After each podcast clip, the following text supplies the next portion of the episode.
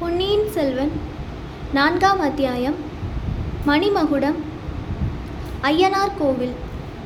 கெடில நதிக்கரையில் பாட்டனும் பேரனும் பேசிக்கொண்டிருந்த அதே சமயத்தில் கொள்ளிடத்தின் வடகரையில் உள்ள திருக்கான திருக்கானாட்டு முள்ளூர் என்னும் ஊரில் பழைய நண்பர்களான ஆழ்வார்க்கடியானும் வந்தியத்தேவனும் ஒரு வினோதமான காரியத்தில் ஈடுபட்டிருந்தார்கள். அக்காலத்தில் வடகாவேரியாகிய கொள்ளிடமும் தென்காவேரியைப் போலவே புண்ணிய நதியாக கருதப்பட்டு வந்தது. துலா மாதத்தில் தினந்தோறும் கானாட்டுமுள்ளூர் ஆலயத்தில் கோயில் கொண்டுள்ள சிவபெருமான் இடபாரு இடபாருடராக கொள்ளிடக்கரைக்கு எழுந்தருளி ஸ்நானத்துக்கு வந்துள்ள பக்தர்களுக்கு சேவை தருவது வழக்கம். மத்தியான வேளையில் ஒவ்வொரு நாளும் உற்சாக உற்சவமாகவே இருக்கும். அக்கம் பக்கத்து கிராமங்களிலிருந்து பக்தர்கள் திரண்டு வருவார்கள். விஷ்ணு கோயில் அந்த ஊரில் சிறிதாக இருப்பினும் அந்த கோயிலிலிருந்தும் பகவான் கருட வாகனத்தில் ஆரோகணித்து கொள்ளிடக்கரைக்கு எழுந்தருளுவார்.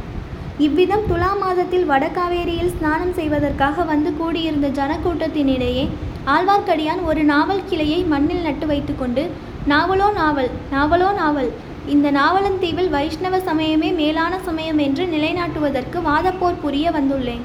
சைவர்கள் சாக்தர்கள் அத்வைதிகள் கபாலிகர்கள் காலாமுகர்கள் புத்தர்கள் சமணர்கள் யார் வேணுமானாலும் வாதப்போர் புரிய வரலாம். அவர்கள் வெற்றி பெற்றால் அவர்களை என் தோல் மீது தூக்கி வைத்துக்கொண்டு ஊரை சுற்றி வலம் வருவேன். அவர்கள் தோற்றால் இடுப்பு துணியை தவிர மற்றதையெல்லாம் இங்கே கொடுத்துவிட்டு போக வேண்டும். நாவலோ நாவல் என்று கத்திக் கொண்டிருந்தான். அவனுக்கு முன்னால் ருத்ராட்ச மாலைகள் மகர கண்டிகள் கமண்டலங்கள் குண்டலங்கள் பட்டு பீதாம்பரங்கள் பொற்காசுகள் ஆகியவை குவிந்து கிடந்தன. இவற்றிலிருந்து வெகு நேரம் வாதமிட்டு பலரை வாதப்போரில் வென்றிருக்க வேண்டும் என்பது தெளிவாயிருந்தது. அவனுக்கு பக்கத்தில் கடம்ப மரம் ஒன்றில் சாய்ந்து கொண்டு வந்தியத்தேவன் கையில் உருவிய கத்தியுடன் நின்று கொண்டிருந்தான். இப்போது அவனுடைய அறையில் உடுத்திய ஒரு துணியும் கையில் ஒரு கத்தியும் மட்டும்தான் இருந்தன. அவனுடைய தோற்றத்திலிருந்து ஆழ்வார்க்கடியான் மீது பலாத்காரத்தை பிரயோகிக்க பார்த்தவர்களை அவன் கத்தியை வீசி பயமூர்த்தி அனுப்பியிருக்க வேண்டும் என்று தோன்றியது. அந்த சமயத்தில் கூட்டமாகவும் கோஷித்து கொண்டும் வந்த சைவர் கூட்டம் ஒன்றை பார்த்து அவன் கூறிய மொழிகளிலிருந்தும் அது வெளியாயிற்று. எச்சரிக்கை நியாயமாக வாதப்போர் செய்வோர் செய்யலாம். அத்துமீறி இந்த வைஷ்ணவன் மீது யாராவது கையை வைத்தால் இந்த வாளுக்கு இரையாவார்கள் என்று கூறியதுடன் கத்தியையும் இறை இருமுறை சுழற்றினான். கோபத்துடன் வந்த சைவர்கள் சாந்தமடைந்தார்கள். அவர்களில் ஒருவர் ஓ வைஷ்ணவனே ஏதோ நீ இன்றைக்கு வாதத்தில் ஜெயித்து விட்டதாக எண்ணி கர்வம் கொள்ளாதே. திருநாரையூருக்கு போ. அங்கே உன்னை வாதில் வென்று புறமுதுகிட்டு ஓடச் செய்யக்கூடிய நம்பியாண்டார் நம்பி இருக்கிறார் என்றார். உங்கள் திருநாரையூர் நம்பியை திருநாராயணபுரத்து ஆனந்தப்பட்டரிடம் வந்து வாதமிட சொல்லுங்கள். அங்கே நானும் ஒருவேளை இருந்தாலும் இருப்பேன் என்று கூறினான் ஆழ்வார்க்கடியான். பலமுறை அவன் நாவலோ நாவல் என்று கூவியும் யாரும் புதிதாக வாதமிட வரவில்லை. எனவே நாவல் கிளையை எடுத்துவிட்டு சங்கு சக்கரம் பொறித்த வெற்றி கொடியை ஆழ்வார்க்கடியான் நட்டான். பக்கத்தில் நின்று எல்லாவற்றையும் பார்த்து கொண்டிருந்த வைஷ்ணவர்கள் சிலர் உடனே அருகில் வந்து அவனை தூக்கி தோளில் வைத்துக்கொண்டு நாராயணனே நம் தெய்வம் நாம் எல்லோரும் துதி செய்வோம் என்று பாடிக்கொண்டு கூத்தாடினார்கள். பிறகு அவர்கள் வீர வைஷ்ணவனே எங்கள் இல்லத்துக்கு வந்து அமுது செய்து அருள வேண்டும் என்று பிரார்த்தித்தார்கள். அங்கனமே ஆகுக என்று ஆழ்வார்க்கடியான் கம்பீரமாக கூறிவிட்டு வந்தியத்தேவனையும் அழைத்து கொண்டு சென்றான். இருவரும் புளியோரை திருக்கண் திருக்கண்ணமுது கதியோண்ணம் ஆகியவற்றை வயிறு முட்டும்படி ஒரு கை பார்த்தார்கள். ஆழ்வார்க்கடியான் தான் வாதப்போரில் சம்பாதித்த பொருட்களில் அங்கவஸ்திரமாக அணியக்கூடிய பீதாம்பரம் ஒன்றை மட்டும் வந்தியத்தேவனிடம் கொடுத்துவிட்டு மற்றவற்றை ஸ்ரீ வைஷ்ணவர்களிடம் கொடுத்து அவற்றின் பெருமானத்துக்கு பொற்களஞ்சுகள் பெற்றுக்கொண்டான் வைஷ்ணவ சமயத்தின் மேன்மையை நிலைநாட்டி கொண்டு வடக்கே ஹரித்வாரம் வரையில் போக வேண்டியிருப்பதால் தனக்கு பொற்காசுகள் தேவை என்பதாக அவன் தெரிவித்து கொண்டான். ஸ்ரீ வைஷ்ணவர்களும் மனமுகந்து பொருட்களின் பெருமானத்துக்கு அதிகமாகவே பொற்காசுகள் கொடுத்தார்கள். பெற்றுக்கொண்ட ஆழ்வார்க்கடியானும் வந்தியத்தேவனும் பிற்பகலில் கடம்பூரை நோக்கி பிரயாணமானார்கள். கொள்ளிடத்தில் அப்போது பெருவெள்ளம் போய்க் கொண்டிருந்தபடியால் அவர்கள் ஏறி வந்த குதிரைகளை கொண்டு வர முடியவில்லை. அவர்கள் நதியை கடந்த ஓடத்தில் ஜனங்கள் அதிகமாக ஏறி இருந்தபடியால் படகு கரையை அடையும் சமயத்தில் கவிழ்ந்து விட்டது. மற்றவர்களைப் போல் வந்தியத்தேவனும் ஆற்று வெள்ளத்தில் விழுந்து நீந்தி கரை சேர வேண்டியதாயிற்று. அச்சமயம் அத்தனை காலமாக எத்தனையோ நெருக்கடியான நிகழ்ச்சிகளிலும் வந்தியத்தேவன் காப்பாற்றி கொண்டு வந்த அவனுடைய அரைக்கச்சச் சுருளும் அதில் அவன் பத்திரப்படுத்தி வைத்திருந்த இலச்சனைகளும் இளைய பிராட்டி தந்த ஓலையும் கூட நதி வெள்ளத்தில் போய்விட்டன. அவற்றுடன் இருந்த பொன் நாணயங்களும் போய்விட்டன. புதிய குதிரைகள் வாங்குவதற்கு பணம் சேகரிப்பதற்காகவே மேற்கூறிய யுக்தியை அவர்கள் கையாண்டார்கள். யுக்தி பலித்து கொஞ்சம் பணமும் கிடைத்தது. ஆனால் அந்த கிராமாந்திர பகுதிகளில் குதிரை எங்கும் விலைக்கு கிடைக்காது என்றும் தெரிந்தது. கடம்பூர் கிராமத்தில் வாரம் ஒரு நாள் நடைபெறும் சந்தையில் ஒருவேளை குதிரைகள் விற்பனைக்கு வரலாம். இல்லாவிடில் திருப்பாதிரி புலியூரில் திருப்பாதிரி புலியூர் சென்று வாங்க வேண்டும். கடம்பூருக்கு போவதா வேண்டாமா என்பது பற்றி அந்த நண்பர்களுக்குள் விவாதம் நடந்தது. அதில் உள்ள சாதக பாதகங்களை பற்றி விவாதித்தார்கள். கடம்பூரில் ஆதித்த கரிகாலரின் வருகையை பற்றி ஏதேனும் செய்தி கிடைத்தாலும் கிடைக்கலாம். காஞ்சியிலிருந்து புறப்பட்டு விட்டாரா? எந்த வழியாக வருகிறார் என்று ஏதேனும் தகவல் தெரிந்தால் நல்லது அல்லவா ஆனால் கடம்பூரில் தெரிந்தவர்களின் கண்ணில் படக்கூடாது. கந்தமாறனை சந்திக்க நேர்ந்துவிட்டால் ஆபத்தாய் போய்விடும். ஒருவேளை பழுவேட்டரையரின் பரிவாரங்கள் இதற்குள் வந்திருந்தால் அதுவும் தொல்லைதான். வைஷ்ணவனே உனக்குத்தான் இரவில் சுவர் ஏறி குதிக்க தெரியுமே? சம்புவரையர் குதிரை வா- லாயத்திலிருந்து இரண்டு குதிரைகளை கொண்டு வந்து விடலாமே? என்றான் வந்தியத்தேவன். நான் சுவர் ஏறி குதிப்பேன் ஆனால் குதிரைகளுக்கு சுவர் ஏறி குதிக்க தெரிய வேண்டுமே என்றான் வைஷ்ணவன். பழுவூர் பரிவாரங்கள் அங்கே வந்திருந்தால் இரண்டு குதிரைகளை அழித்து கொண்டு போகலாம். அவர்கள் முன்னொரு சமயம் கடம்பூரில் என்னுடைய குதிரையை விரட்டியடித்தார்கள் அல்லவா?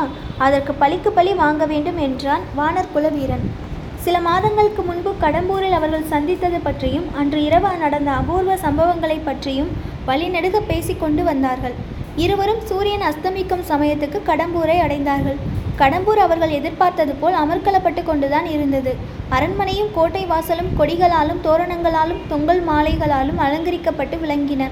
கோட்டை வாசலிலும் சரி மதில் சுவரை சுற்றியும் சரி முன்னைவிட காவல் பலமாக இருந்தது. பட்டத்து இளவரசர் ஆதித்த கரிகாலர் வருகிறார் என்றால் கேட்க வேண்டுமா? அதே சமயத்தில் தனாதிகாரி பெரிய பழுவட்டரையரும் ராணியுடன் வரப்போகிறார். இரண்டு பேருடைய பரிவாரங்களும் வருவார்கள்.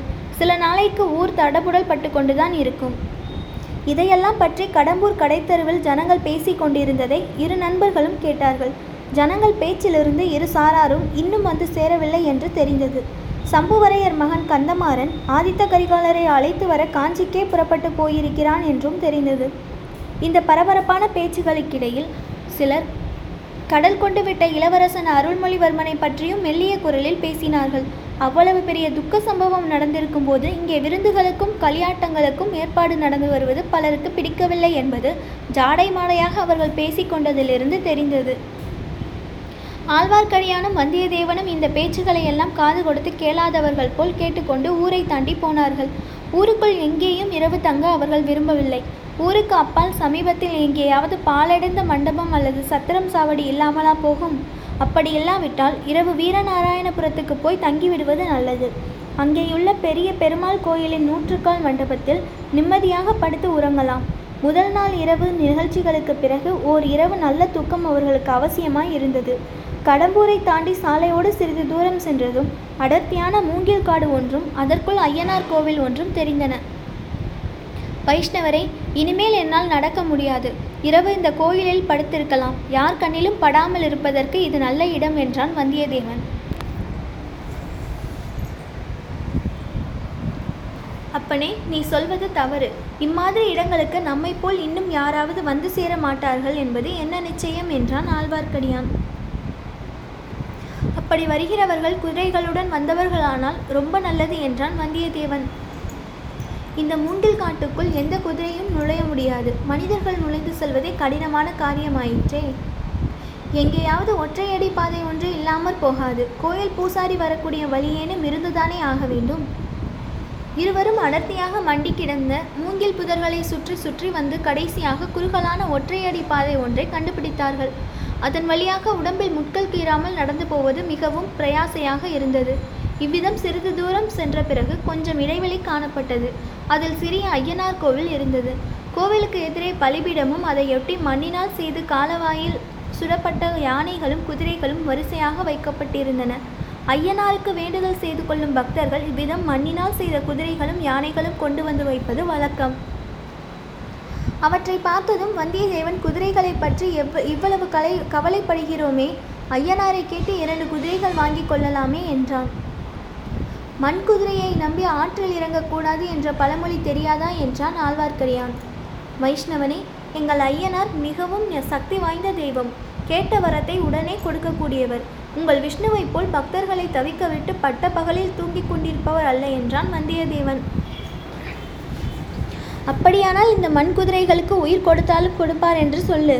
ரொம்ப நல்லதாய் போயிற்று. பணம் மிச்சம். உண்மையான பக்தி இருந்தால் மண் குதிரைகளும் உயிர் பெறும். பார்க்க போனால் நம்முடைய உடம்புகள் மட்டும் என்ன?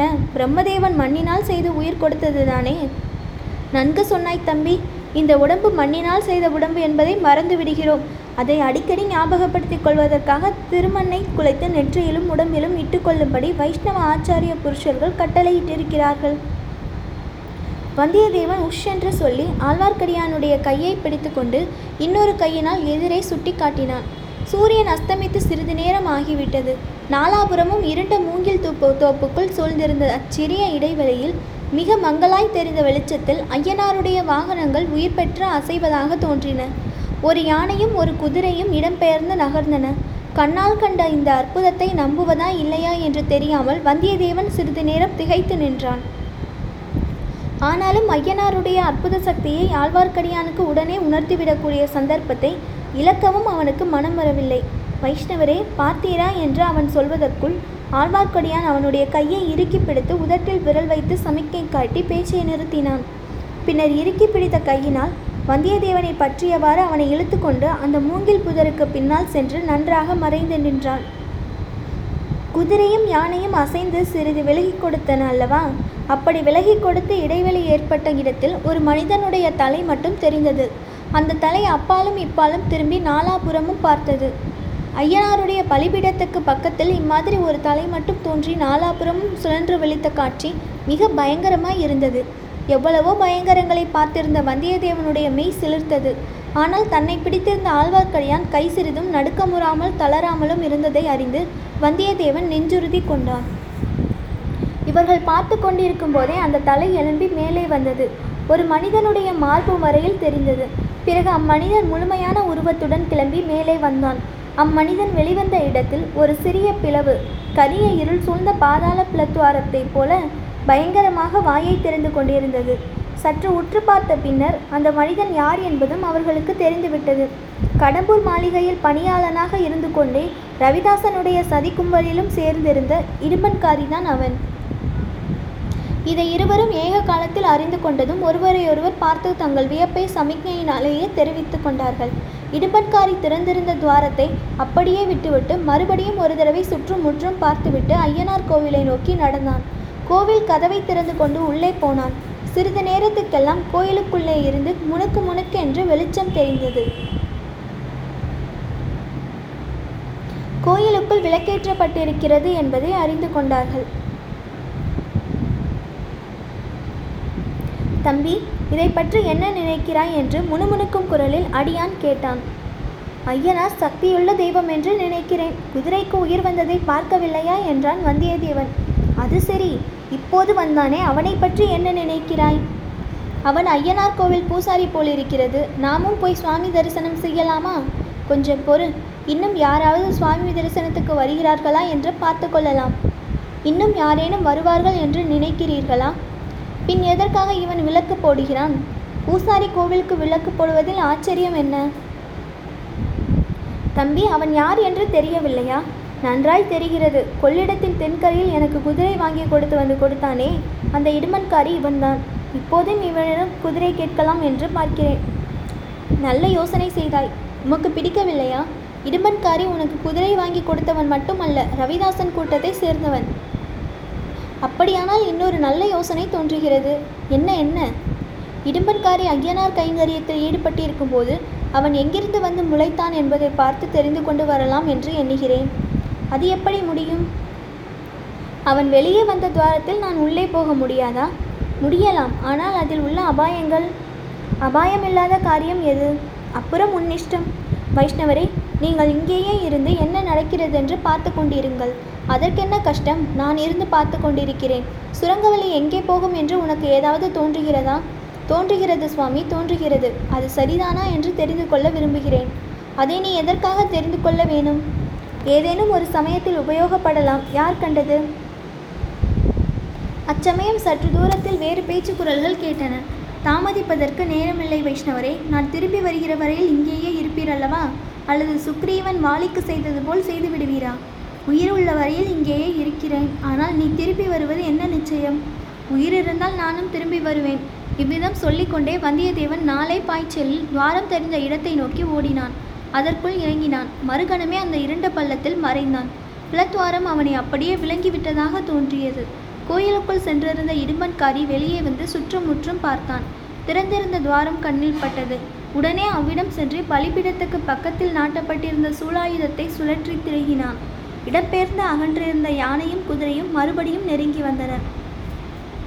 துவாரம் அடைப்பட்டு இருந்த இடம் தெரியாமல் மறைந்துவிட்டது இந்த காரியத்தை செய்துவிட்டு இடும்பன்காரி மறுபடியும் வாசற்படி அண்டை வந்தான். அதே சமயத்தில் ரவிதாசன் சோமன் சாம்பவன் முதலியவர்களும் வேறு திசையிலிருந்து வந்து சேர்ந்தார்கள். ஆழ்வார்க்கடியான் மூங்கில் காட்டுக்கு பின்னால் இன்னும் நன்றாக மறைந்து கொண்டார் கோவில் வாசற்படி மேல் ரவிதாசன் உட்கார்ந்து கொண்டான். மற்றவர்கள் அவன் எதிரே உட்கார்ந்தார்கள். தோழர்களே நாம் கைக்கொண்ட விரதம் நிறைவேறும் சமயம் நெருங்கிவிட்டது என்றான் ரவிதாசன். இவ்வாறு தான் ஆறு மாதமாக நெருங்கிவிட்டது நெருங்கிவிட்டது என்று சொல்லிக் கொண்டிருக்கிறோம் என்றான் ஒருவன். ஆம் அதில் தவறு ஒன்றுமில்லை. ஆறு மாதமாகவே அந்த நாள் நெருங்கி வந்து கொண்டிருந்தது. விரல் விட்டு எண்ணக்கூடிய நாள் கணக்கில் நெருங்கிவிட்டது. ஆதித்த கரிகாலன் காஞ்சியை விட்டு கிளம்பிவிட்டான் என்ற செய்தி வந்திருக்கிறது. திருக்கோவலூர் கிழவன் அவனை தடுத்து நிறுத்த செய்த பிரயத்தனம் பலிக்கவில்லையாம். வழியில் வேறு யாராவது தடுத்து நிறுத்த மாட்டார்கள் என்பது என்ன நிச்சயம்? ஆதித்த கரிகாலன் முன்வைத்த காலை பின்வைக்கிறவன் அல்ல. இனி யார் தடுத்தாலும் கேட்க மாட்டான். அவனுடைய சகோதரி சொல்லி அனுப்பிய செய்தி போய் சேர்ந்தால் அது எப்படி போய் சேர முடியும்? செய்தி கொண்டு போன வாலிபனைத்தான் காட்டில் கட்டி போட்டு விட்டு வந்தோமே. அழகுதான். அவனை இன்று காலையில் கொள்ளிடத்தின் வடகரையிலே பார்த்தேன். அவனோடு நமது இன்னொரு பகைவனும் சேர்ந்திருக்கிறான். அது யார்? போலி வைஷ்ணவ வேஷதாரி? அப்படியானால் நாம் ஜாக்கிரதாய் ஜாக்கிரதையாய் இருக்க வேண்டியதுதான். அவர்கள் ஆதித்த கரிகாலனை சந்திக்காமல் தடுக்க பார்க்க வேண்டும். தும்பை விட்டு வாளை பிடிக்கிற கதையாக இருக்கிறது. கையில் அகப்பட்டவனே அங்கே ஒரு வழியாக தீர்த்திருக்கலாம். ராணி எதற்காக அவனை உயிரோடு விடச் சொன்னாள் என்று தெரியவில்லை. தோழர்களே எனக்கும் அது அப்போது புரியாமல் தான் இருந்தது. அப்புறம் தெரிந்து கொண்டேன். ராணி என்னையும் மிஞ்சிவிட்டாள் என்பதை ஒத்துக்கொள்கிறேன். மிக முக்கியமான ஒரு நோக்கத்துடன் தான் வந்தியத்தேவனை உயிரோடு விடச் சொன்னாள் ராணி. அதை நீங்கள் இப்போது தெரிந்து கொள்ள வேண்டிய அவசியமில்லை. வந்தியத்தேவனை பற்றி கவலை வேண்டாம். ஆனால் அந்த வைஷ்ணவனை கண்டால் சிறிதும் தயங்காமல் உயிரை வாங்கிவிட்டு மறு காரியம் பாருங்கள் என்றான் ரவிதாசன்.